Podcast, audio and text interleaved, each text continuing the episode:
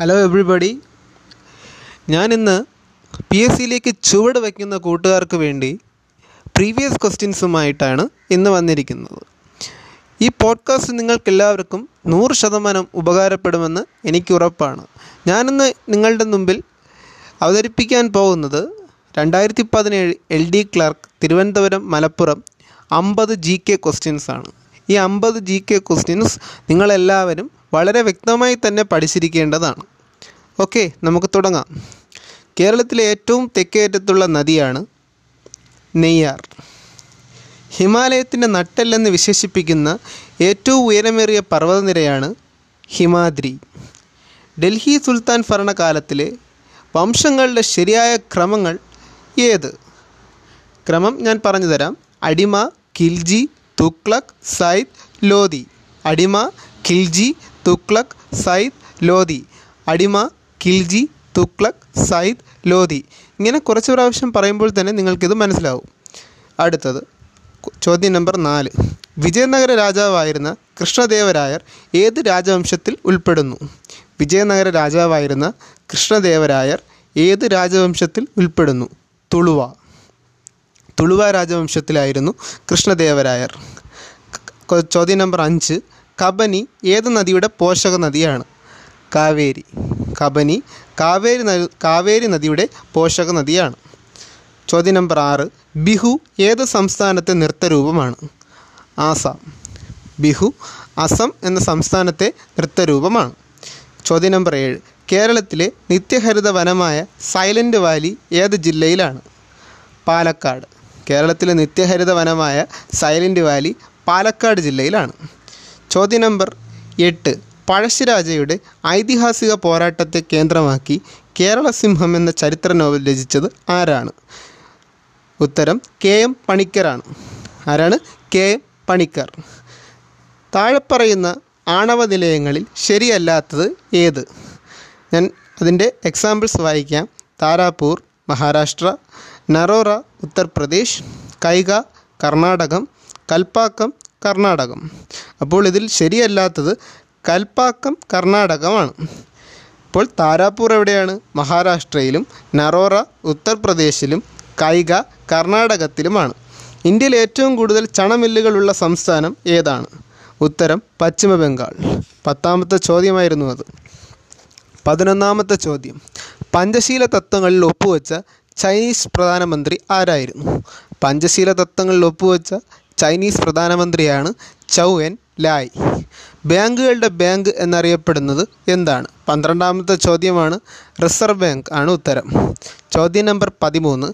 ദേശീയ തൊഴിലുറപ്പ് നിയമം പാർലമെന്റ് പാസ്സാക്കിയ വർഷം. ഉത്തരം രണ്ടായിരത്തി അഞ്ച് ചോദ്യം നമ്പർ പതിനഞ്ച് പതിനാല്. ദേശീയ മനുഷ്യാവകാശ കമ്മീഷന്റെ ആദ്യ അധ്യക്ഷൻ. ഉത്തരം രംഗനാഥ മിശ്ര. ചോദ്യം നമ്പർ പതിനഞ്ച്. ഭരണഘടനയുടെ ഏത് അനുച്ഛേദത്തിലാണ് ബാലവേല നിരോധിച്ചിരിക്കുന്നത്?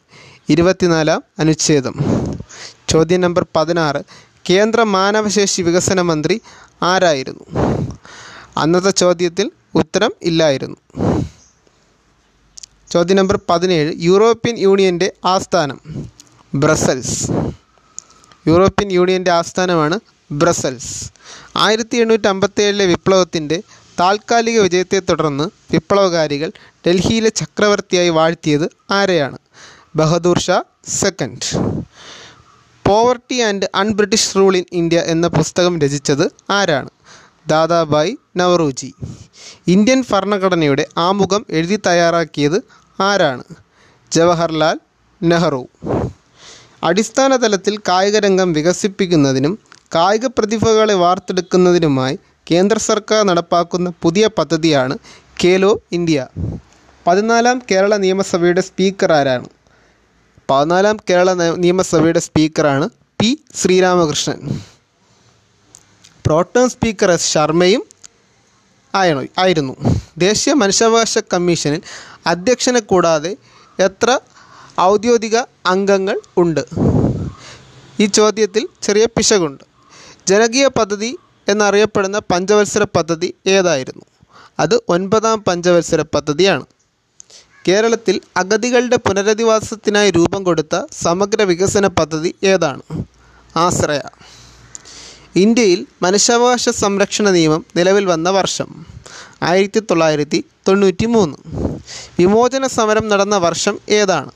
ആയിരത്തി തൊള്ളായിരത്തി അൻപത്തി ഒമ്പത് കേരളത്തിലെ സുഗന്ധവ്യഞ്ജനങ്ങളുടെ കലവറ എന്നറിയപ്പെടുന്ന ജില്ല ഇടുക്കി.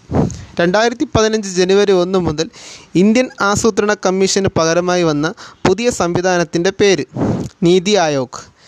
രണ്ടായിരത്തി പന്ത്രണ്ടിൽ ആരംഭിച്ച് രണ്ടായിരത്തി പതിനേഴിൽ അവസാനിക്കുന്ന പന്ത്രണ്ടാം പഞ്ചവത്സര പദ്ധതിയുടെ പ്രധാന ലക്ഷ്യം ഏത്? സുസ്ഥിര വികസനം. ഒരു നിശ്ചിത പാതയിലൂടെ ന്യൂക്ലിയസിനെ ചുറ്റി സഞ്ചരിക്കുന്ന ആറ്റത്തിലെ കണം ഏതാണ്? ഇലക്ട്രോൺ. ഇരുമ്പിന്റെ പ്രധാന അയിര് അയിരിന്റെ പേര്. ഹേമറ്റൈറ്റ്. പീരിയോഡിക് ടേബിളിലെ ഗ്രൂപ്പുകളുടെ എണ്ണം. പതിനെട്ട്. ശ്വസനത്തിന് ഉപയോഗിക്കുന്ന വാതകം ഏത്? ഓക്സിജൻ. താഴെ തന്നിരിക്കുന്നവയിൽ നിന്നും ഗ്ലാസ് നിർമ്മാണത്തിന് ഉപയോഗിക്കുന്ന പദാർത്ഥം ഏതാണ്? Cement bakelite silica polythene. ഉത്തരം സിലിക്കയാണ്. ഏത് പദാർത്ഥത്തിന്റെ അഭാവം മൂലമാണ് ശൂന്യാകാശത്ത് ശബ്ദം കേൾക്കാൻ സാധിക്കാത്തത്? വായു. എല്ലാ പ്രവൃത്തിക്കും തുല്യവും വിപരീതവുമായ പ്രതിപ്രവൃത്തി ഉണ്ടായിരിക്കും.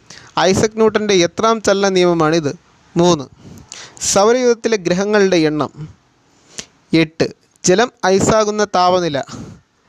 പൂജ്യം ഡിഗ്രി സെൽഷ്യസ്. ശബ്ദത്തിന്റെ യൂണിറ്റ് ഏത്? ഡെസിബൽ. മനുഷ്യ ശരീരത്തിലെ ഏറ്റവും വലിയ അന്തസ്രാവ് ഗ്രന്ഥി ഏത്? തൈറോയിഡ് ഗ്രന്ഥി.